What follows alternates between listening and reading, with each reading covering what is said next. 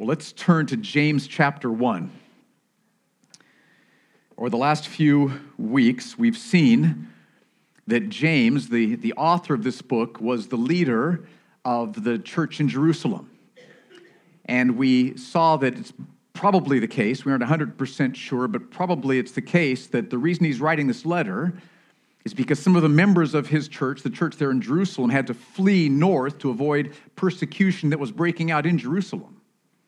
So he's writing this letter to people who'd been members of his church who had to flee into northern Palestine, and they have left homes and they have left property, they've left businesses, they've left possessions, and now they are essentially homeless refugees up in North Palestine. And so James is writing to people who have gone through and are facing great trials. So here's an overview of what he said so far to them in this letter. Okay, in, in, in verses 1 and 2, in verse 1, he greets them. There we go. Thanks, man. In verse 1, he just says, Greeting to you. I'm James. You know who I am. I'm writing this letter. That's verse 1. Then in verses 2 through 4, he urges them to count it all joy as they're encountering different trials.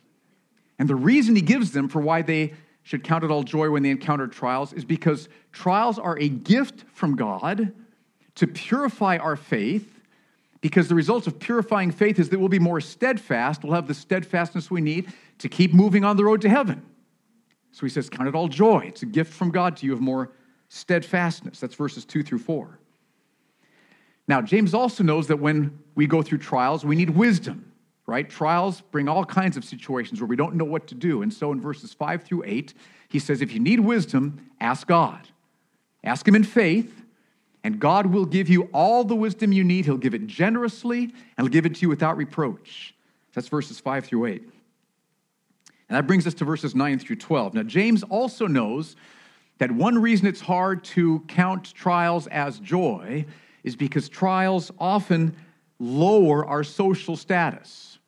They lower our social standing before other people, and that can be painful. So, for example, his readers, some of them, many of them, had gone from owning homes, property, lands, to now they own nothing, lowering of social status. They'd gone from being well known in Jerusalem to being unknown in northern Palestine. They'd gone from being well respected in Jerusalem to being looked down upon in northern Palestine. And so in verses 9 through 12, James tells his readers how they should respond when God allows us to come into trials which lower our social status. Now, I would guess that some of us right here this morning, some of us are in trials right now which have lowered our social status, and that can be painful. For example, maybe some of you have people back in your home country who think it's foolish of you to be living in this country or to be staying in this country out of obedience to Jesus Christ. And that has lowered your social status in their eyes, and that's painful, right? Maybe others of you have people at work who, when they found out that you're a Christian, they look down on you. They get together in small groups and talk and laugh and make fun of you. And that's lowered your social status. And so that's a trial that can be painful to bear. Maybe you've lost your job and some people are thinking less of you because of that. Or maybe someone has spread rumors about you, maybe in your neighborhood or a circle of relationships, and people are distancing themselves from you because of these rumors that have been spread. Your, your social status has dropped, and that can be painful. So I'm sure there's people in this room right now where you are feeling the pain of having your social status recently drop, decline with some people around you. Years ago, when I was in high school, I played water polo. Anybody know about water polo? Water polo is like soccer in, the, in, in a swimming pool, okay? And uh, the summer before my last year of high school, I've told the story before, that's when I gave my life to Jesus Christ. And He saved me, forgave me, changed my heart, filled me. And I, just, I wanted to lead a Bible study on campus, started inviting water polo players to come to this Bible study. God was at work amongst water polo players. Amazing things were happening on campus. But then my water polo coach heard about me leading this Bible study and, and, inviting water polo players to come, and he was not a Christian. He was against Christians. And so he started mocking me by calling me Reverend Fuller whenever he would see me. And he would go over the, the roster of who's playing in this next game go for position, so and so, Reverend Fuller, center, blah, blah, blah. Okay, so, so this is a lowering of social status for me with some of the people on the water polo team. They laughed, they mocked, they made fun, and it was painful. So when you go through a trial and there's a lowering of social status, that can be painful for us. And that's why in verses 9 through 12, James tells us how we should respond, what we should do at those times when our, our social status is low. How should we deal with that? And look at what he says in verses 9 through 12. Start with verse 9.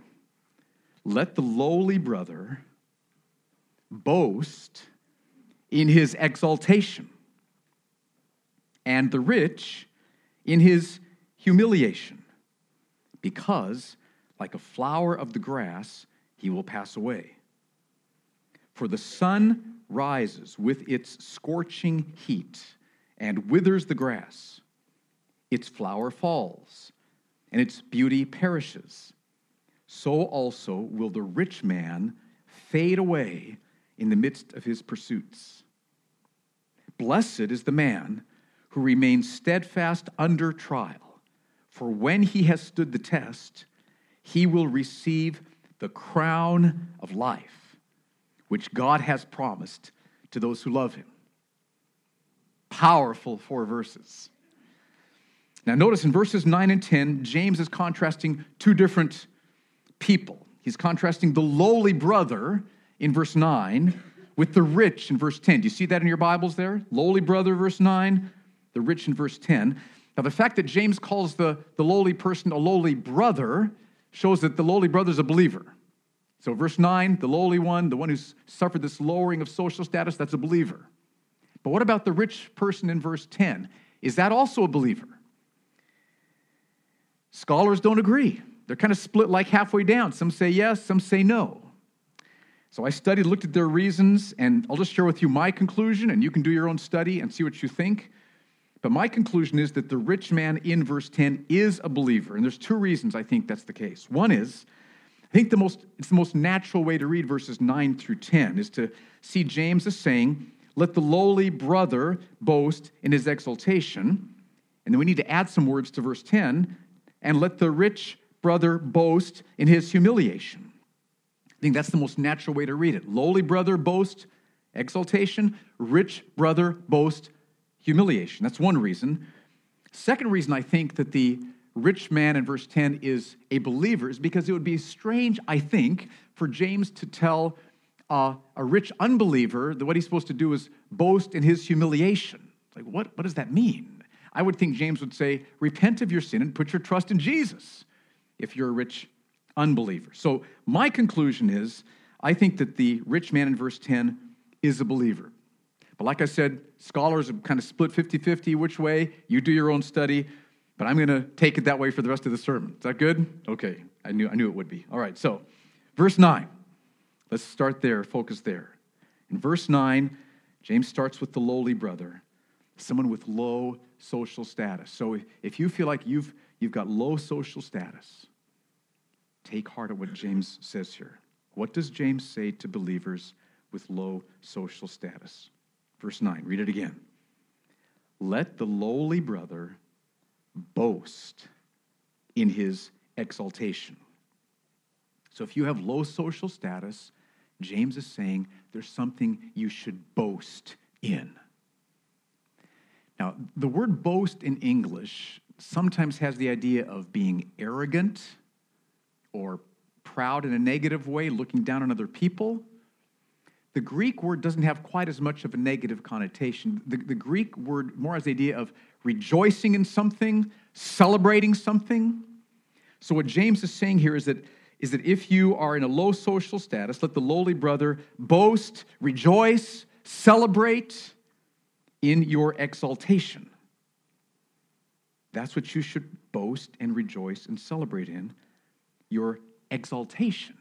Now, let me explain this word exaltation most of you probably don't need to hear this, but some of you might. It was very helpful when I first saw this, and that is the word exaltation can be confused sometimes with another word.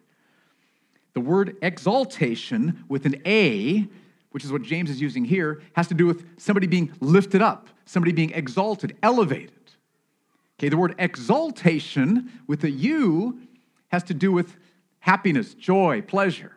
Okay, you're rejoicing in something. So here James is using exaltation with an A. He's saying the lowly person, if, you, if you're low in social status right now, boast, rejoice, celebrate in your future exaltation, your future lifting up. That's what James is saying.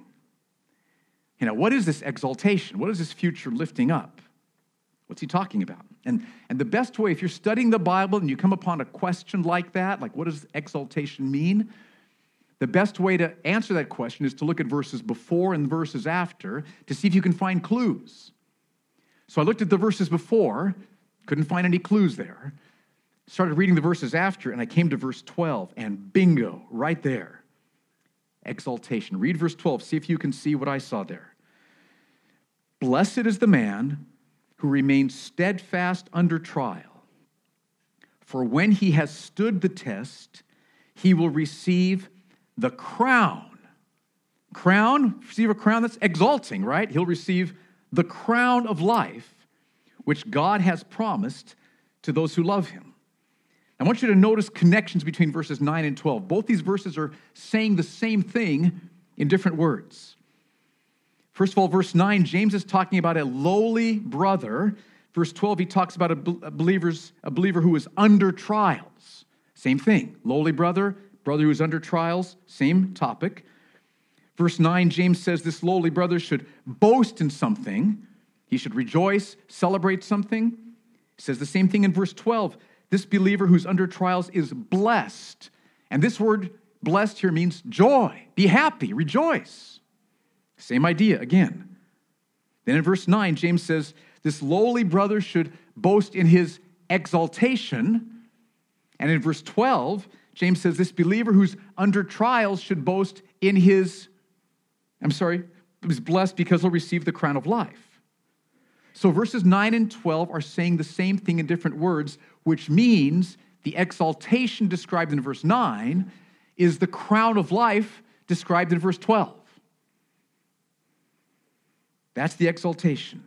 So, verse 9, James is saying, Let the lowly brother boast rejoice in, celebrate the fact that he's going to be exalted with receiving the crown of life. Okay, now, what exactly does that mean? What does that look like? Think about it like this whenever somebody receives a crown, they're exalted. So let's just say that I had a crown right here, like a real crown, which really signified majesty, royalty, authority, honor. So I've got this real crown right here. And let's say that I have the authority to give this to someone and to give them this honor and to recognize their majesty. So if I walked up to you in front of all these people and crowned you, gave you this crown, you would be exalted among all the people that are here. You feel that? If I walked right up to you and said, Here, you're receiving this crown, you'd be exalted, lifted up with all the people in this room. And that's what God's going to do with you. At the end of history, because you've trusted Jesus, you followed him, and some of those paths took you into places of low social status. At the end of history, God is going to crown you and exalt you before all of humanity. That's what James is telling us here. Now, this is not about you being better than other people, it's, it's that God is telling all of humanity, He's pleased with you.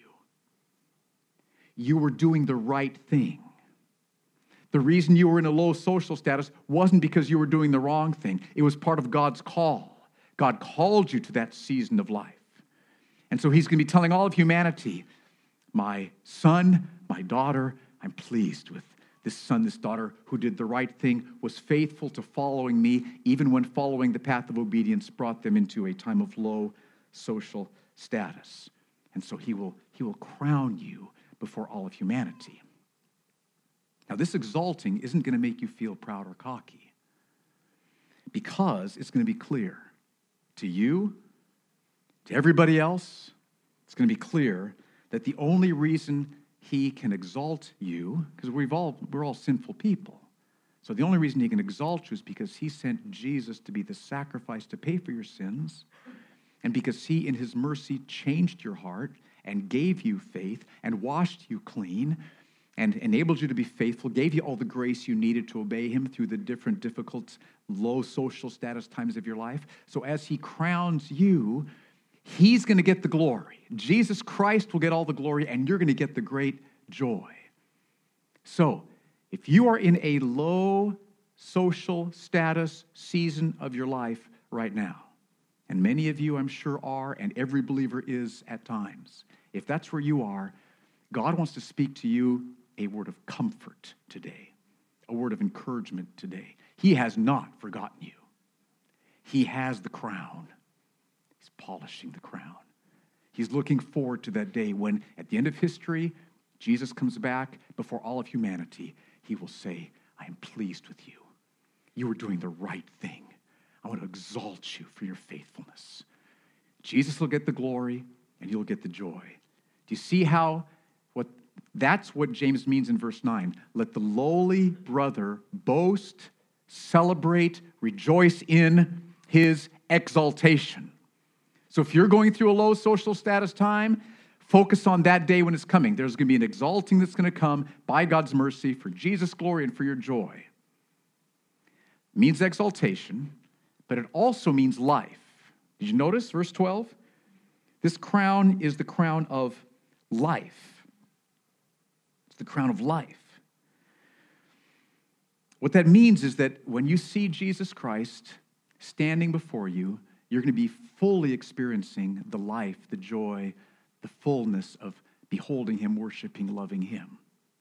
let me explain it like this Every believer in this life, we have times as we're praying, as we're in the scriptures, as we're studying God's word, as we're in fellowship, as we're in worship, we'll have times when, when God gives us a taste of, of the life, the fullness of Jesus. We taste his glory, we love him, we worship him. We'll have tastes of that through this life. But at the end of history, when you stand before Jesus Christ and behold him, that's not just going to be a taste. That's not just going to be an appetizer. That's going to be the full banquet. You'll go from seeing through a mirror dimly, like Paul describes in 1 Corinthians 13, to seeing him face to face. And when you see Jesus Christ face to face, your Savior. You'll see him. Your Lord. You'll see him. Your King right before you with love in his eyes, love in his heart towards you, wiping every tear from your eyes, saying, Well done, good and faithful servant. When you see Jesus Christ face to face, that's when you will enjoy the full banquet of the life that Jesus died to give you the life of knowing him, worshiping him, beholding him. And so the crown means both exaltation in front of all humanity and it means the full life. And that's why when you are going through low times, you need to preach to yourself the crown is coming for Jesus' glory and for my joy. Start to preach that to yourself. The crown is coming for, for Jesus' glory and for my joy. So if, if you're in a, in a low place economically right now, struggling financially, maybe underemployed. James would say, Preach to yourself. The crown is coming for Jesus' glory and for my joy. If you have people who are looking down on you, maybe you've been sick recently, maybe there's some medical difficulty, people are looking down on you for that, preach to yourself. The crown is coming for Jesus' glory and for my joy. If you have people at the workplace who know you're a Christian and are making fun of you from that, don't, don't pull back. Don't be intimidated. Don't, don't feel small in Christ. Say, the crown is coming for Jesus' glory and for my joy.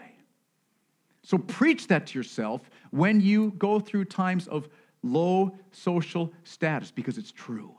The crown is coming, and it will be for Jesus' glory, and it will be to your joy.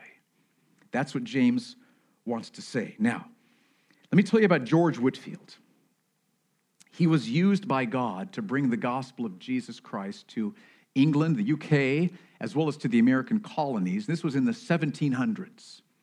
And he and John Wesley and the, and the other leaders he was involved with, they suffered greatly they experienced great loss of social status. The newspapers mocked them.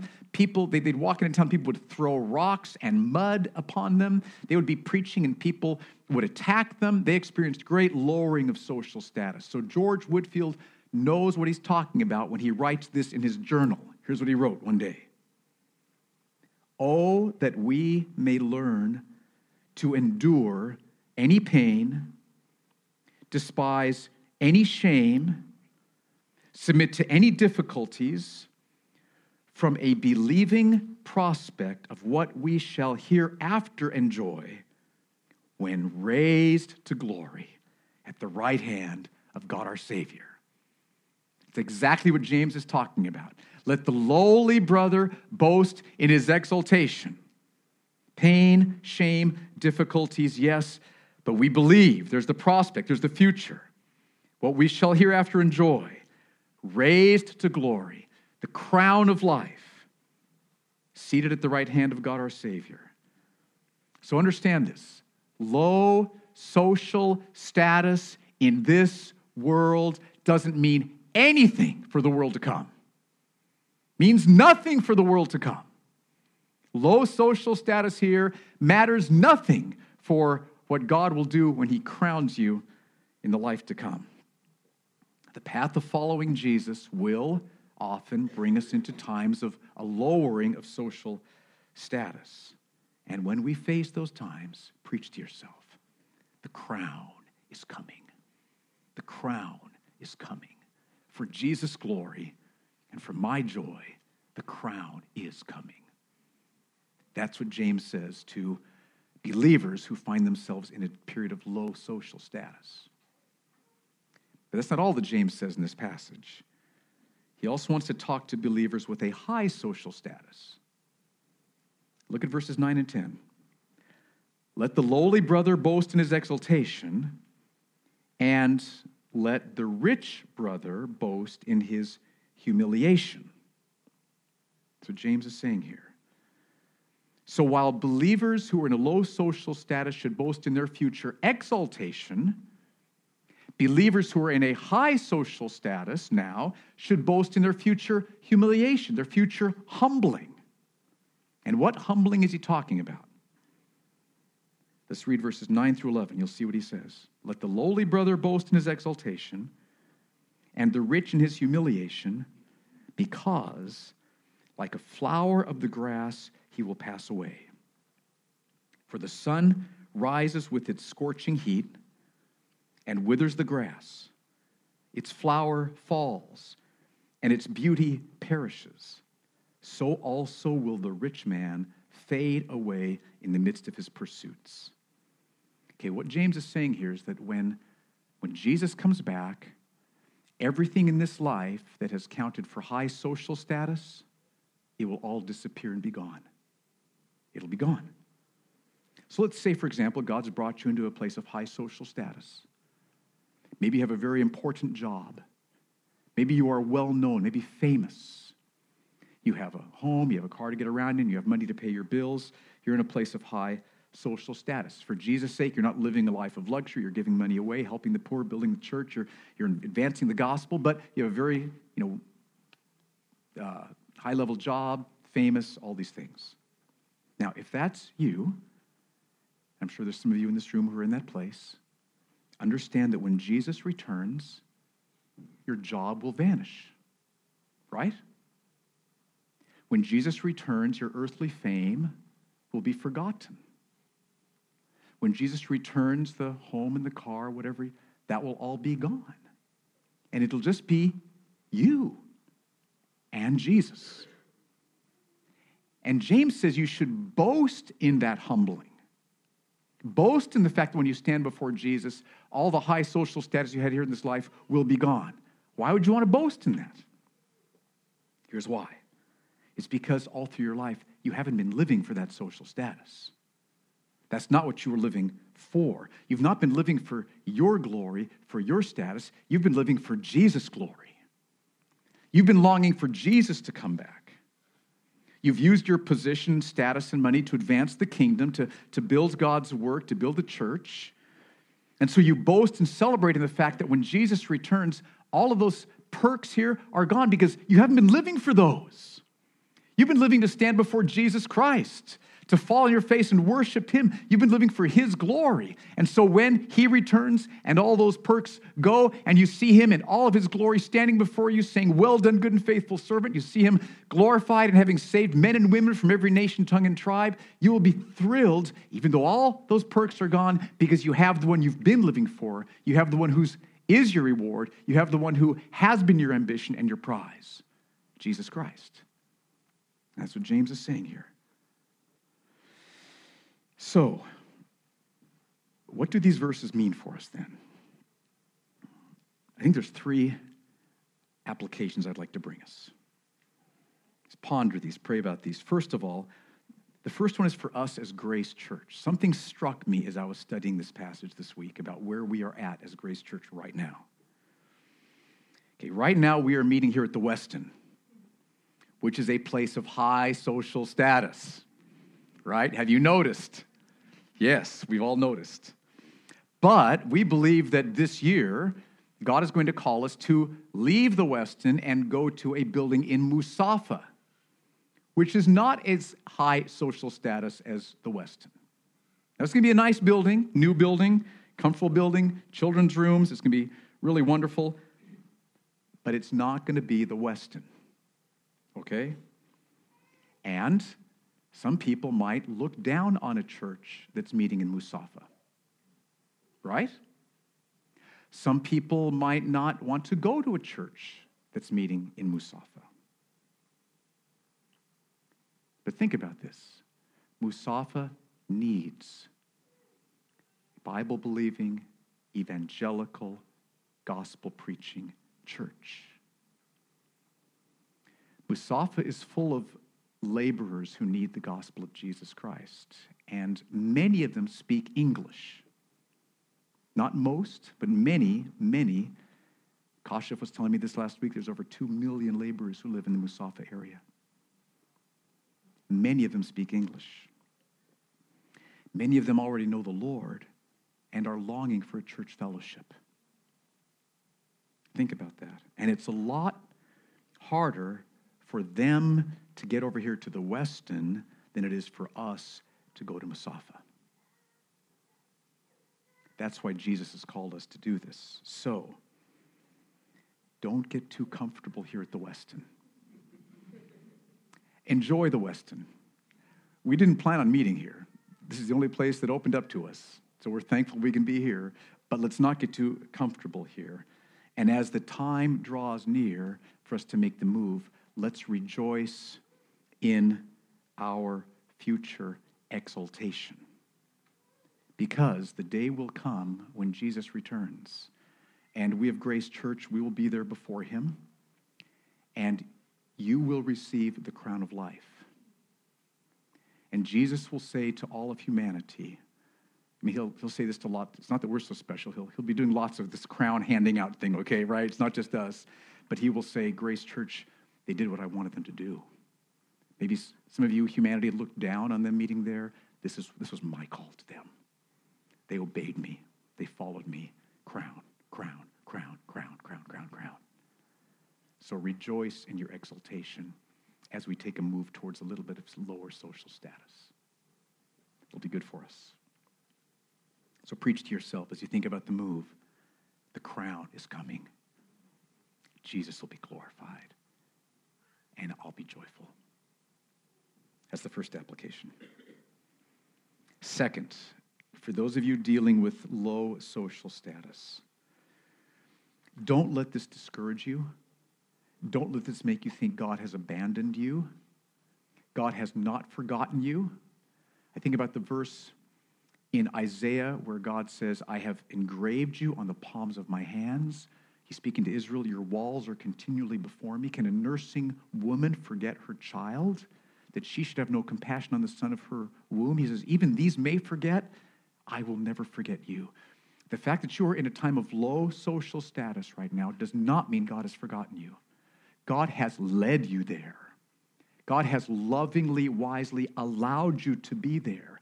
Every believer goes through seasons, maybe long seasons, of low social status.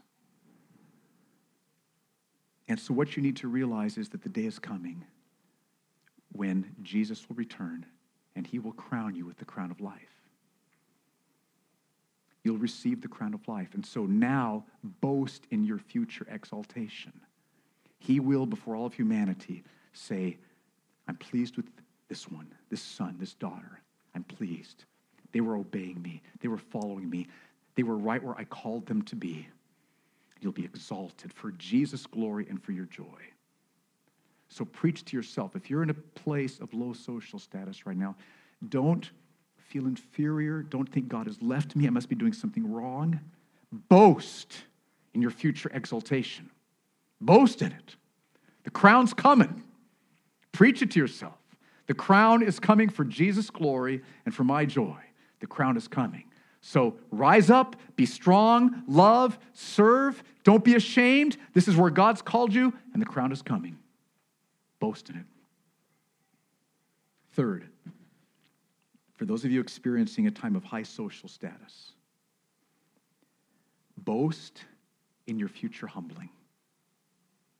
When Jesus comes back, and all that status will be gone. Job will be gone, fame will be gone, it'll all be gone. Boast in it because those are just tools that God gave you to advance his kingdom. You weren't living for those status symbols, were you? Were you? If you are, don't. Do you see where those are going to go? The day will come and it's be poof, they'll be gone, and it'll be you standing before Jesus Christ with none of those accolades. So don't live for those now. Listen, you have like this long to live, and, and those are tools God's given you to use for his kingdom. And then you've got eternity with Jesus. So now live for Jesus. Don't get sucked into the accolades. Don't put your security in the status. Don't live for more of that status. Don't be up and down with your status. Live for Jesus. The crown is coming, the true crown. This is not the true crown, the status here. The true crown is coming, where he will say, Well done, good and faithful servant. It'll be for his glory and for your joy. So preach this to yourself. If you are in a time of high social status right now, the true crown is coming. Not the status, but the true crown, Jesus, for his glory and for my joy. Let's pray about this together.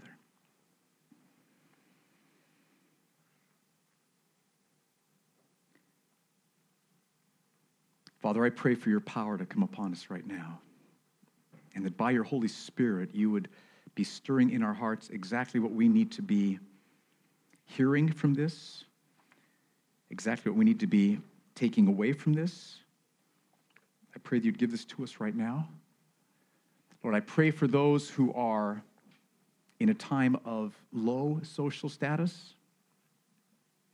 I pray, Lord, that you would give them a glimpse of what it will mean for them to receive the crown of life, where you will honor them before all of humanity as having been faithful to your call. And let them take heart in that. Let them boast, celebrate, rejoice in that. I pray right now. Give them a taste of that. Lord, those here who are, have high social status, Lord, guard their hearts from being drawn into seeking those things. Let them seek you and your glory. And as you give those to them, let them use them as tools to advance your kingdom and let their hearts be set upon Jesus.